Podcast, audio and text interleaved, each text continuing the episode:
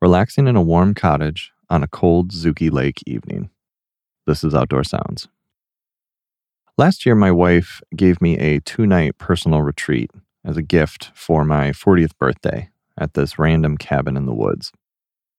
The time away was so fruitful for me, it's now become an annual tradition.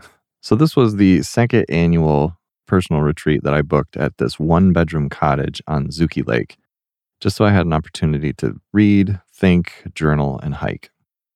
The recording today was the first night at the cottage. Listen for things like the wind blowing through the remaining leaves on this tree that was on the property, the faint sound of the lake lapping up on the shore, and the dinging of this metal hook thing that was on our neighbor's flagpole. You also might hear some cars in the distance. Everything was recorded with my MixPre 6 and Sennheiser shotgun microphone.